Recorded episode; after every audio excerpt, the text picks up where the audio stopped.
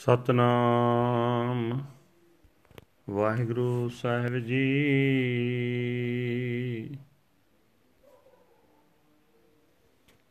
ਸ਼ਲੋਕ ਰਾਜ ਕਪਟੰ ਰੂਪ ਕਪਟੰ ਧਨ ਕਪਟੰ ਕੁਲ ਗਰਬਤੈ ਸੰਚੰਤ ਵਿਖਿਆ ਛਲੰਗ ਸਿਦਰੰਗ ਨਾਨਕ ਬਿਨ ਹਰ ਸੰਗ ਨਾ ਚਾਲਤੇ।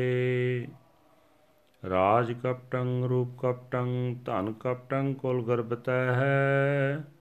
ਸੰਚੰਤ ਵਿਖਿਆ ਛਲੰਗ ਸਿਦਰੰਗ ਨਾਨਕ ਬਿਨ ਹਰ ਸੰਗ ਨਾ ਚਾਲਤੇ। ਵੇਖੰਦੜੋ ਕੀ ਭੁੱਲ ਤੁਮਾ ਦਿਸਮ ਸੋਣਾ। ਅੱਡ ਨਾ ਲਹੰਦੜੋ ਮੁੱਲ, ਨਾਨਕ ਸਾਥ ਨਾ ਜੁਲਈ ਮਾਇਆ ਪੌੜੀ। ਚਲਦਿਆਂ ਨਾਲ ਨਾ ਚੱਲੈ, ਸੋ ਕਿਉ ਸੰਜੀਐ? ਤਿਸ ਕਾ ਕਹੋ, ਕਿਆ ਜਤਨ ਜਿਸ ਤੇ ਵੰਜੀਐ? ਹਾਰ ਬਿਸਰਿਐ, ਕਿਉ ਤਰਪਤਾਵੈ ਨਾ ਮਨ ਰੰਜੀਐ? ਪ੍ਰਭੂ ਛੋੜਿਆਨ ਲਾਗੈ, ਨਰਕ ਸਮਝੀਐ। ਹੋ ਹੋ ਕਿਰਪਾਲ ਦਿਆਲ ਨਾਨਕ ਭਉ, ਭੰਜੀਐ। ਪ੍ਰਭੂ ਛੋੜਿਆਨ ਲਾਗੈ, ਨਰਕ ਸਮਝੀਐ। ਹੋ ਹੋ ਕਿਰਪਾਲ ਦਿਆਲ, ਨਾਨਕ ਭਉ ਪੰਜੀਐ।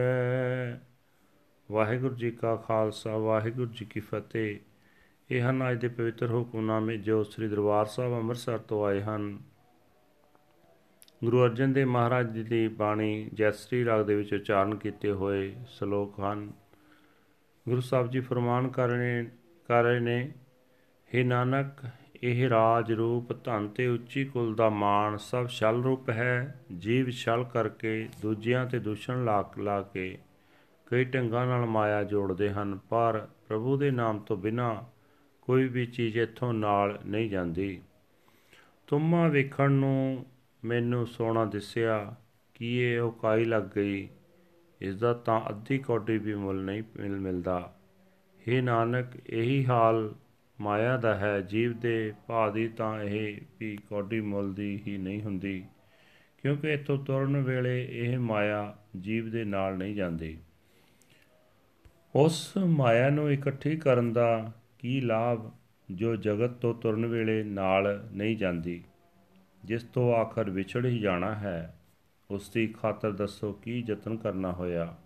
ਪ੍ਰਭੂ ਨੂੰ ਵਿਸਾਰਿਆਂ ਨਿਰੀ ਮਾਇਆ ਨਾਲ ਰੱਜੀ ਦਾ ਵੀ ਨਹੀਂ ਤੇ ਨਾ ਹੀ ਮਨ ਪ੍ਰਸੰਨ ਹੁੰਦਾ ਹੈ हे ਪ੍ਰਭੂ ਕਿਰਪਾ ਕਰ ਦਇਆ ਕਰ ਨਾਨਕ ਦਾਸੈ ਹਮ ਦੂਰ ਕਰ ਦੇ ਵਾਹਿਗੁਰੂ ਜੀ ਕਾ ਖਾਲਸਾ ਵਾਹਿਗੁਰੂ ਜੀ ਕੀ ਫਤਿਹ This is today's Hukamnama from Sri Darbar Sahib Amritsar uttered by our fifth Guru Guru Arjan Dev Ji under heading Jatsri Rag Salok Guru Sahib Ji say that power is fraudulent, beauty is fraudulent and wealth is fraudulent. As a, a pride of ancestry one may gather poison through deception and fraud. O Nanak, but without the Lord nothing shall go along with him in the end. Beholding the bitter melon, he is deceived, since it appears so pretty, but it is not worth even a shell. O Nanak, the riches of Maya will not go along with any one body. It shall not go along with you when you depart. Why do you bother to collect it? Tell me, why do you try too hard to acquire that which you must leave behind in the end? Forgetting the Lord, how can you be satisfied? Your mind cannot be pleased.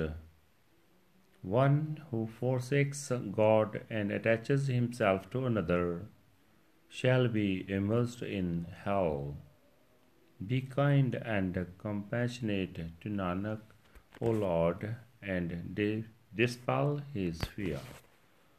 Waheguru ji ਕਾ ਖਾਲਸਾ ਵਾਹਿਗੁਰੂ ਜੀ ਕੀ ਫਤਿਹ